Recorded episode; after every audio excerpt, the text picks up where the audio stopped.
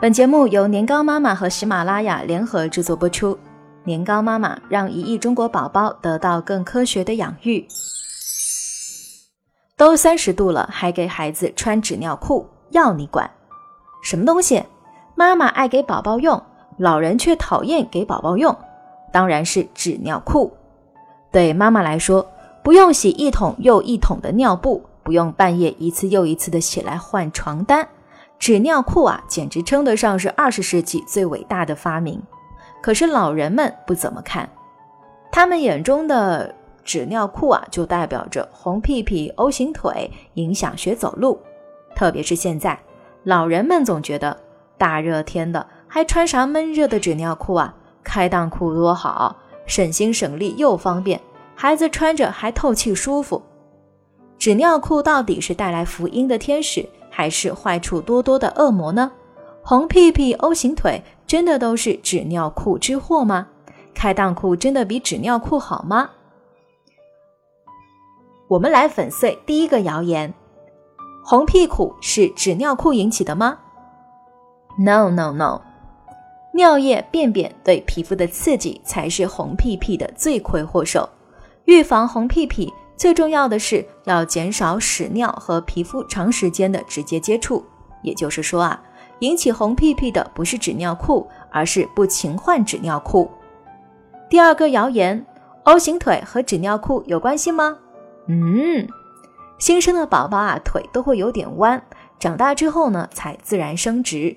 只要他的髋，还有他的膝盖，还有他的脚踝。三个关节呢都在一条直线，就没有太大的问题了。那初学走路时的宝宝的 O 型腿也只是正常发育的一部分，到两岁左右呢就会消失，妈妈们不用担心。谣言三：纸尿裤会影响宝宝以后的生育，这是真的吗？No，纸尿裤没有不透气的薄膜层，只要及时更换，不会造成阴囊部位的温度过高，也不会影响以后的生育。至于有的宝宝使用纸尿裤发生阴囊的红肿，多半是和过敏或者是纸尿裤更换不及时导致，而这些红肿是皮肤感染，不会损伤宝宝的生殖系统的。还有一个谣言是说纸尿裤会影响自主的如厕能力吗？不是的，宝宝呢到了一定的阶段就应该训练自主的如厕了，那这跟穿不穿纸尿裤没有半毛钱的关系哦。两岁左右的宝宝会表现出对自己上厕所感兴趣，也有部分宝宝呢要等到两岁半甚至更大。太早开始训练，不仅可能造成孩子脱肛，还可能导致宝宝需要更长时间来训练如厕。纸尿裤是妈妈省心的好帮手呢，它会提高宝宝的高质量的睡眠，睡个好觉对宝宝的生长发育有不小的影响。而纸尿裤能让宝宝舒适安睡一整晚，是宝宝睡眠的不二法宝，更安全的卫士哦。比起传统的尿布，纸尿裤呢更能减少粪便中细菌的传播和污染，减少尿布疹。尿布疹的出现和屁屁长时间接触屎尿有关，使用尿不湿能让小屁股啊保持干爽，只要及时更换，告别尿布疹，妥妥的。解放双手，省心省力，方便好用的纸尿裤能大大减少清洗、消毒等物质和时间的成本。纸尿裤就该怎么挑？要怎么挑呢？要选择吸收性、柔软性、弹性都比较好的，尿湿的指示条不能缺，便于及时更换。注意，有些尿不湿分男女，有些不分。注意宝宝的体型和体重，更换合适的纸尿裤尺码。开裆裤才不是宝宝的好朋友呢。开裆裤呢会接触到更多的细菌、病毒，增加尿路感染的概率。碰撞、摩擦、划伤、烫伤，增加私处的受伤几率。蹲下就尿，随地大小便，孩子一时无法戒掉。